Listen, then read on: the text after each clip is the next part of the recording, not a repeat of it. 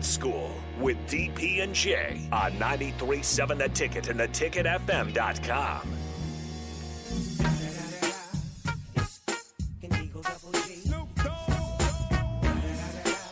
Welcome back. Time for Nick Trivia. 15 bucks for Upside Barn Lounge. We will be at Upside Barn Lounge next Monday night for Monday Night Football.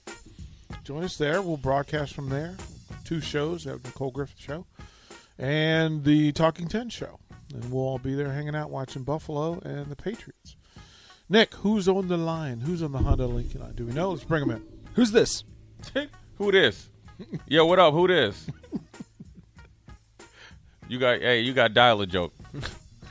Nobody, nobody's. Hey, there. you got He dial a joke. up. That's like hey, hey, we used to have a cat on the football team that his whole deal was to see how many numbers he could get when he go to parties. Yeah. And I'd be like ninety percent of your numbers are dial a joke, so we used to call them from the dorms and they'd be like, you know how the wrong numbers. Yep. I was like, man, you got dial a joke. We we had a we had a, a phone line at the at our station that was just a recorder.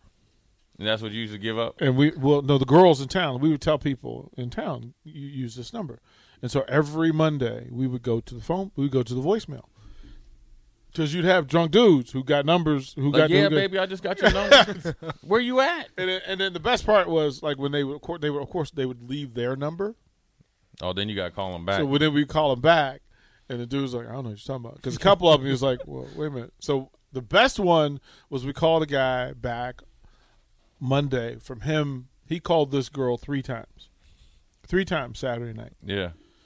And he was like, "Yeah, uh, let me know where you at. We can get together. You know, I'll just meet you." We called the number. This dude called from his home number, and his wife answered the phone. Oh, you guys called back. oh, you guys called back. And his wife answered the phone and was like, "Yeah, we're looking for Steve. Steve's not here. Who's this? This is his wife. Who's this?" I'm like, "Oh, it's DP and Allen. How you doing?" She goes, "I listen to you. Please tell me my husband didn't get, didn't get the, didn't call this number." I'm like, Oh, DP, you sold him out like that, man. "No, I didn't answer. I simply look. I simply said." You should probably talk to him. I think I think we got somebody. okay, here we go. Who's this? Hey, uh, drumstick. Drumstick, my man. All right, how do you feel about NFL? Hey, Drumstick, hello. how do you feel about NFL, man? Oh, pretty good. All right, who's leading the NFL in total tackles this season? Total tackles. Um, is it that Leonard guy from the Colts? It is not. He is tenth on the list. Oh, good guess though. It is a good guess. Good guess. He is tenth on the list with, or excuse me, yeah, tenth on the list with ninety-three. Hmm. What's the number? 128. 128. Okay. It's he's been a staple in the league for a while. Yeah, he has been. But Which which Do I? Do you? Do you want me to guess? NFC. Oh, I know who it is. Hmm. Interesting. You're not gonna change- Linebacker. Are you going to change? No, something? no, because this one's actually. All right. You can Google, it, but you know. Yeah, he's the truth. Yeah. Who's this? This is Tom. Tom, uh, do you know who's leading the NFL in total tackles this season? Uh, uh, yeah, I think it's Bobby Wagner for uh, Seattle.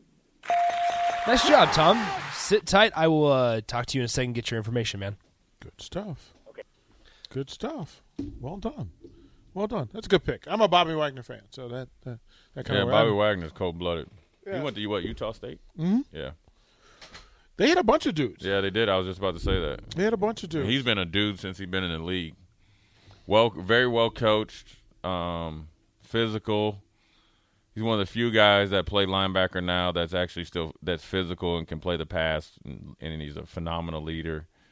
Um, put putting in as much work he, as he's putting in now, with nothing literally around him besides Jamal Adams, who's pretty much another like linebacker. Um, is pretty good, and they in, Seattle also has drafted some young guys around him. And Brooks, I think, is a top ten guy, and he's from Texas Tech. kind of a smallish run and hit guy, and Bobby If you're always searching for your next great adventure or seeking answers to complex questions, if you think of yourself as someone who takes charge, is there for others, breaks down barriers, or sees the world for what it can be, then you're just what we're looking for. CIA is searching for women of all skill sets with these traits and others to join the Directorate of Operations and help protect our nation. Visit cia.gov/careers. See yourself here.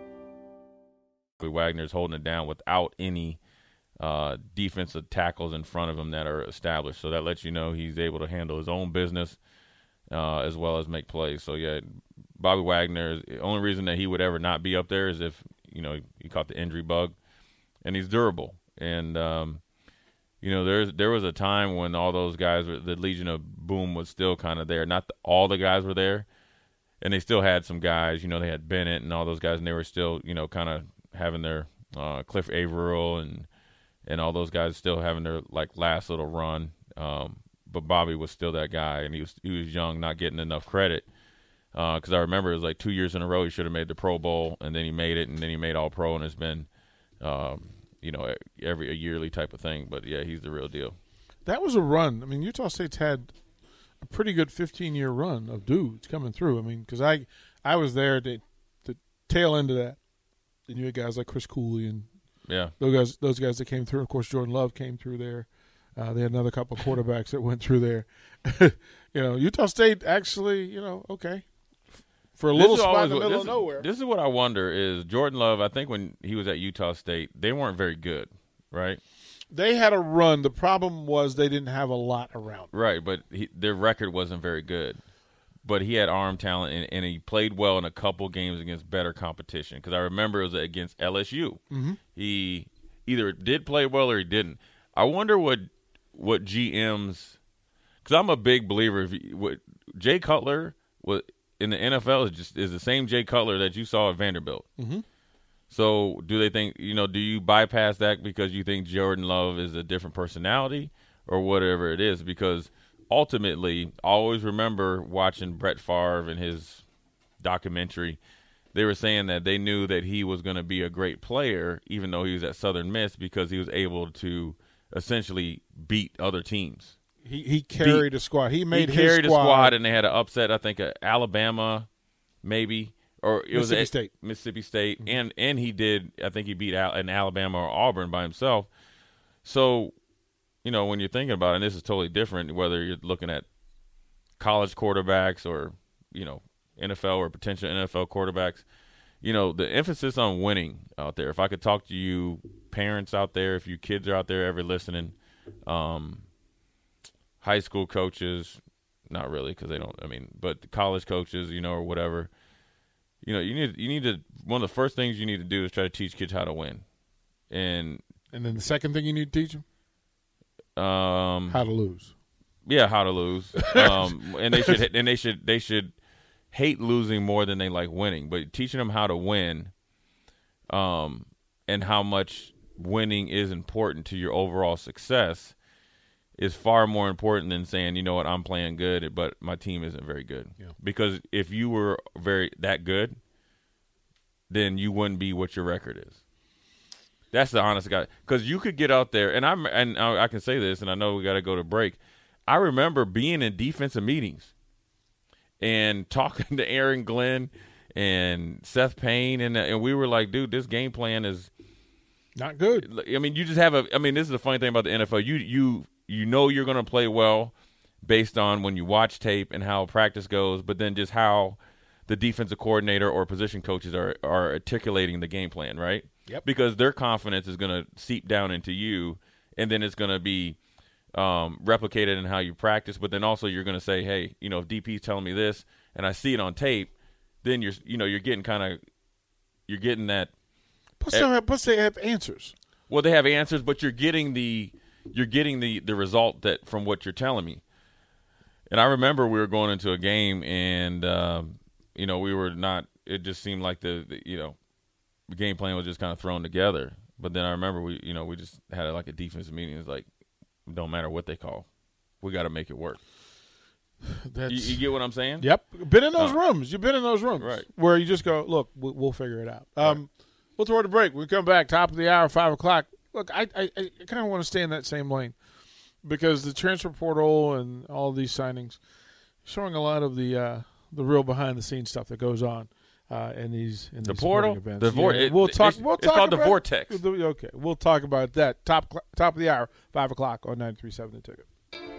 You're listening to Old School with DP and J. Download the mobile app and listen wherever you are on 93.7 The Ticket and theticketfm.com.